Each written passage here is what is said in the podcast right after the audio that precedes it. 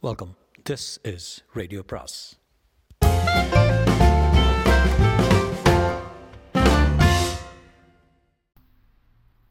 அனைவருக்கும் அன்பு வணக்கம்.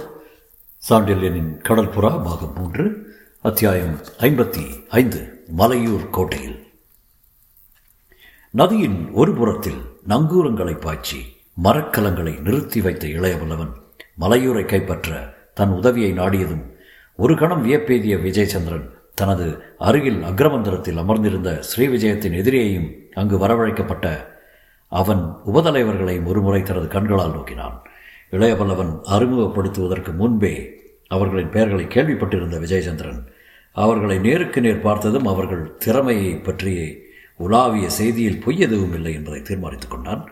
ஒரு ஜாமத்துக்கு முன்பு நடந்த ஜம்பி நதி போரில் இளையவல்லவன் திறமை அவன் நேரில் அனுபவித்து விட்டதால் அவன் போர் திறமையை பற்றிய செய்திகளும் முழு உண்மை என்பதை உணர்ந்து கொண்ட ஸ்ரீ விஜயத்தின் கடற்படை தளபதி. இத்தகைய ஒரு சேர்க்கையை கொண்டு எந்த இடத்தை கைப்பற்றுவதும் பிரமாதமில்லை என்று தனக்குள்ளே சொல்லிக்கொண்டான் இளைய பல்லவனும் அவன் உபதலைவர்களும் தனக்கு காட்டிய மரியாதை மட்டும் அவனுக்கு புதிராயிருந்தது.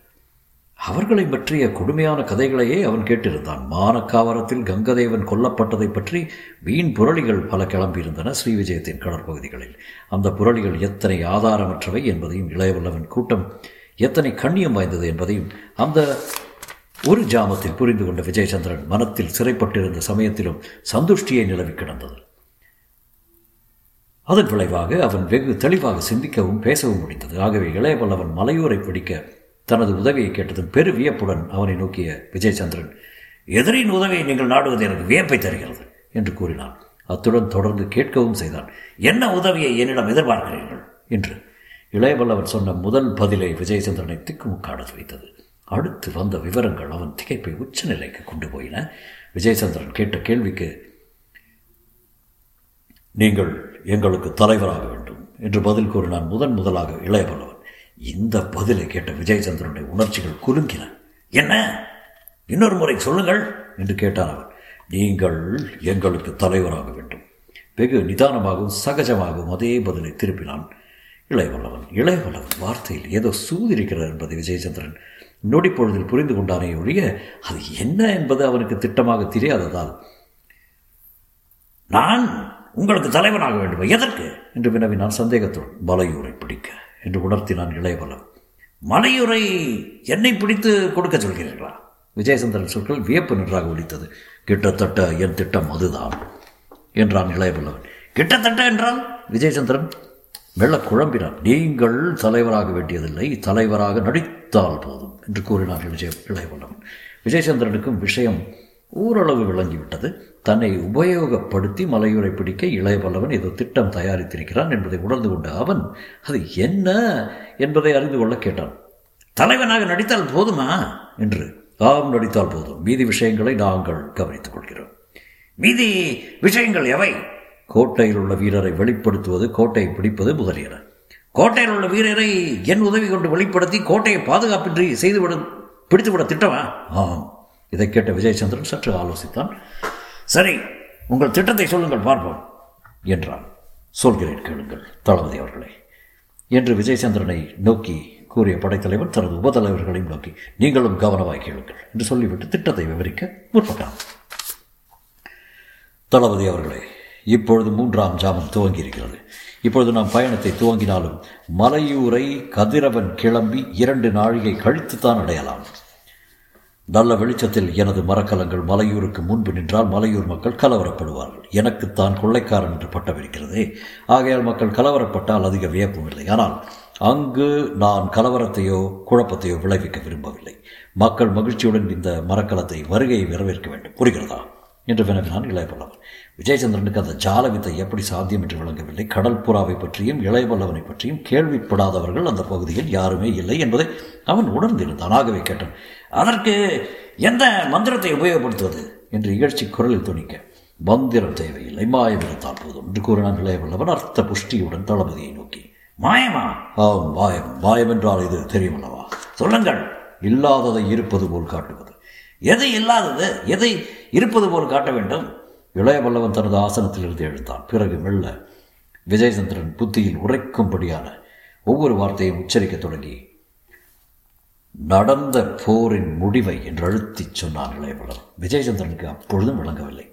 போரின் முடிவையா? என்று வினவினான் குழப்பத்துடன் விஜயசந்திரன் போரில் நாங்கள் வெற்றி பெற்றோம் நீர் தோல்வியுற்றீர். இதுதான் முடிவு. அதை சிறிது மாற்றிக்கொண்டால் என்ன? மலையூர் புகும்போது நீர் வெற்றி வீரராகவும் நாங்கள் தோற்றதாகவும் மாறினால் என்ன? அப்படிங்கிறீர்கள். இதை கேட்ட விஜயசந்திரனுக்கு மெல்ல மெல்ல இளையபல்லவன் திட்டம் விளங்கலாயிற்று. இருப்பினும் வீழ் முழு விவரங்களை அறிந்து கொள்ள விரும்பி ஓரளவு புரிகிறது. எனக்கு வெற்றி பெற்றது நான் என்றால் மக்கள் மகிழ்வார்கள். கோட்டை பாதுகாப்பில் வீரர்களுக்கும் அசட்டை இருக்கும். அந்த சந்தர்ப்பத்தை நீங்கள் உபயோகப்படுத்திக் கொள்ள பார்க்கிறீர்கள். ஆனால் அது சாத்தியமல்ல என்றான். ஏன் சாத்தியமில்லை? என்று வினவினான் இளையபலம் முழு பூசணிக்காயை சோற்றில் மறைக்க முடியாது. பூசணிக்காய் இல்லாமல் சிறு பிஞ்சாய் இருந்தால் பிஞ்சல்ல. முழு பூசணிக்காய் தான் அது. எதை சொல்கிறீர்கள்? அந்த கடல் புறாவைத்தான் என்று கூறிய விஜயசந்திரனும் ஆசனத்திலிருந்து எழுந்து இளையபல்லவன் எதிரில் நின்று கொண்டும் அறையில் உலாவிக் கொண்டும் பேசினான். இளையபல்லவரே நீங்கள் நினைக்கும் திட்டம் நிறைவேற முடியுமானால் அதற்கு மூன்று இடையூறுகள் இருக்கின்றன. முதல் இடையூறு கடற்புறா இரண்டாவது இடையூறு நீங்கள் மூன்றாவது உங்கள் உதலையவர்கள். கடற்புறாவின் அமைப்பு திறமை இவற்றை பற்றியும் உங்கள் அங்க அமைப்பு அமீர் கண்டியத்தேவன் இவரை பற்றியும் விவரங்கள் ஆகிய எல்லாம் அவ்வப்போது வரும் வணிகர்கள் மூலமாகவும் உங்களால் விடுதலை செய்யப்பட்ட சில மாலுமிகள் மூலமாகவும் ஸ்ரீவிஜயத்தின் சக்கரவர்த்திக்கு தெரிந்திருக்கிறது. அவற்றை அவர் பறையறிப்பவர்களை கொண்டு ஸ்ரீவிஜயத்தின் முக்கிய நகரங்களிலெல்லாம் பறையறிவித்திருக்கிறார். ஆகவே உங்கள் மூவரையும் அனைவருக்கும் தெரியும்.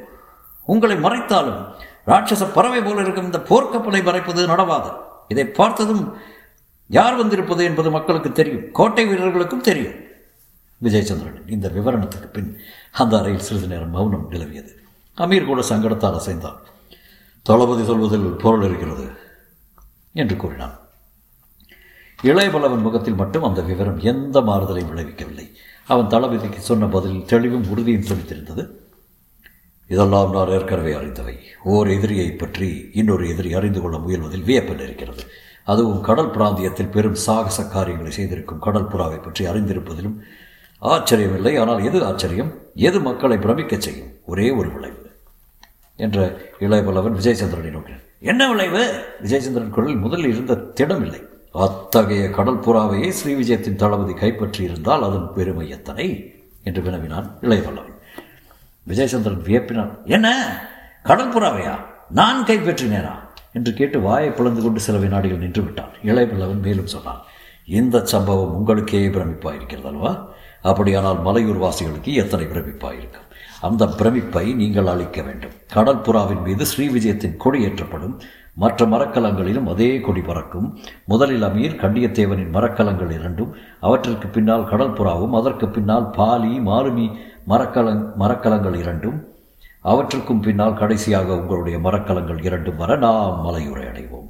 அங்கு நதியின் ஆழமான பகுதியில் நங்கூரம் பாய்ச்சி மரக்கலங்களை நிறுத்துவோம். நீங்கள் ஜம்பி முகத்வாரத்தில் ஓரிட்டு என்னை முறியடித்து எனது மரக்கலங்கள் இரண்டை மூழ்கடித்து கடல் புறாவையும் பிடித்து வைத்திருப்பதாக கோட்டை தலைவருக்கு ஓலை எழுதி அனுப்புங்கள்.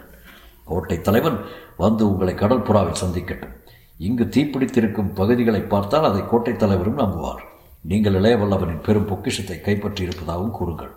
அமீரும் கண்டியத்தேவரும் இருக்கும் மரக்கலங்களில் நிரம்ப செல்வம் இருக்கிறது. அதை வேண்டுமானாலும் கோட்டை தலைவனுக்கு காட்டலாம். இதுவரை நீங்கள் செய்தால் போதும். பீதியை நான் கவனித்துக் கொள்கிறேன். இளையவல்லவன் திட்டத்தை கேட்ட விஜயச்சந்திரனுக்கு அடுத்து இளையவல்லவன் என்ன செய்ய போகிறான் என்பது விளங்காதால் அடுத்து என்ன செய்ய உத்தேசம்? என்று வினவினான். அது என் இஷ்டம் என்றார் இளையவல்லவன் உங்கள் இஷ்டத்துக்கு நான் இணங்க மறுத்தால்? ஸ்ரீ விஜயம் தனது சிறந்த படைத்தலைவனை இழக்கும்.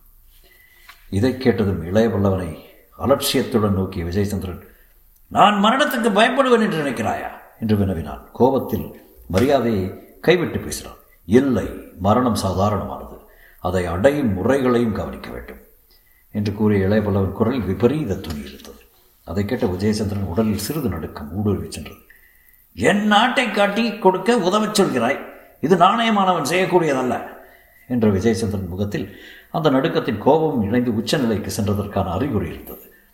அந்த பெயர் உங்களுக்கு வராமல் நான் பார்த்துக் கொள்கிறேன் என்று இளையபல்லவன் உறுதி கூறினான். அத்துடன் கூறினான் என் திட்டப்படி நடந்தால் நாளைக்கு மறுநாள் மலையூர் கோட்டை என் கைவசம் இருக்கும். இங்குள்ள எனது மாலுமிகளில் இருநூறு பேரை மட்டுமே நான் கொண்டு கோட்டையை கைப்பற்றி விடுவேன் என்று.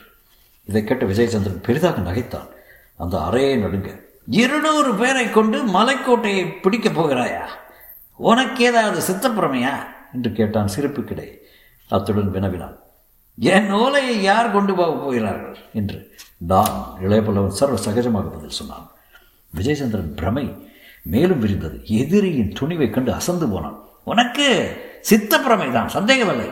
உன்னை அனைவருக்கும் அங்கு தெரியும். போனதும் தூக்கிலிடுவா தூக்கிலாடுவாய். அல்லது வாளுக்கு இரையாவாய் என்றான்.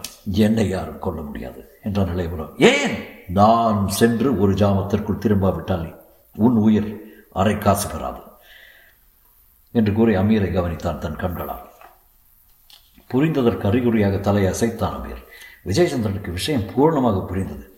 இளைய பல்லவன் மலையூர் கோட்டைக்கு சென்றால் திரும்ப மாட்டான் என்பது உறுதியாயிருந்தது அவனுக்கு. ஆகவே தானும் இறப்பது நிச்சயம் என்ற முடிவுக்கு வந்தான். அந்த முடிவின் விளைவாக இறப்பதானால் அந்த படையை அழித்துவிட்டு இறக்கிறேன் என்று தனக்குள் சொல்லிக்கொண்ட விஜயச்சந்திரன் மேலுக்கு ஓலை எழுத இணக்கம் தெரிவித்தான். ஓலையும் எழுதி கொடுத்தான். ஆனால் அந்த ஓலையின் வாசகத்தில் இளையவல்லவனும் காண முடியாத பயங்கர புதிரொன்றையும் விதைத்திருந்தான் இளையவல்லவன் திட்டப்படி காரியங்கள் நடந்தன. ஸ்ரீவிஜயத்தின் கொடிகளுடன் கடற்புறாவும் மற்ற மரக்கலங்களும் மலையூரை அடைந்தன மறுநாள் காலையில் கடற்புறாவின் தளத்தில் இருந்து வெற்றி முரசு கொட்டப்பட்டது. அன்று மாலை வரை கடற்புறாவை விட்டு நகராத இளையவல்லவன் அன்றிரவில் மலையூர் கோட்டைக்கு செல்ல மாற்றுடை அணிந்தான். அவன் புறப்பட்டு புறப்படும் முன்பு அவனுக்கு அவனை தனிமையில் காஞ்சனாதேவி சந்தித்து கண்களை நின்றாள்.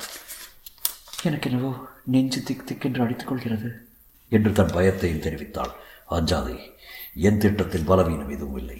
என்று கூறி அவரிடம் விடைபெற்று மலையூர் கோட்டைக்கு சென்ற இளைய வல்லவன் கோட்டை தலைவரை பார்க்க அனுமதி கேட்டான். அனுமதி அளிக்கப்பட்டு தலைவர் இருந்த கோட்டையின் மத்திய மண்டபத்துக்கு அழைத்துச் செல்லப்பட்டான். மண்டபத்தின் மத்தியில் அமர்ந்திருந்த உருவத்தை கண்டதும் கூட வந்த வீரர் தலைவணங்கி விலகினார். இளையவல்லவன் தலை வணங்கவில்லை. பெரும் திகில் பிடித்து நின்றான். யாரை எதிர்பார்த்தாலும் அந்த உருவத்தை அந்த இடத்தில் அவன் சற்றும் எதிர்பார்க்கவில்லை. விதியின் கரம் தன்னை நீளாபத்தில் இறக்கிவிட்டதை உணர்ந்து செயலற்று நின்று விட்டான் தொடரும்.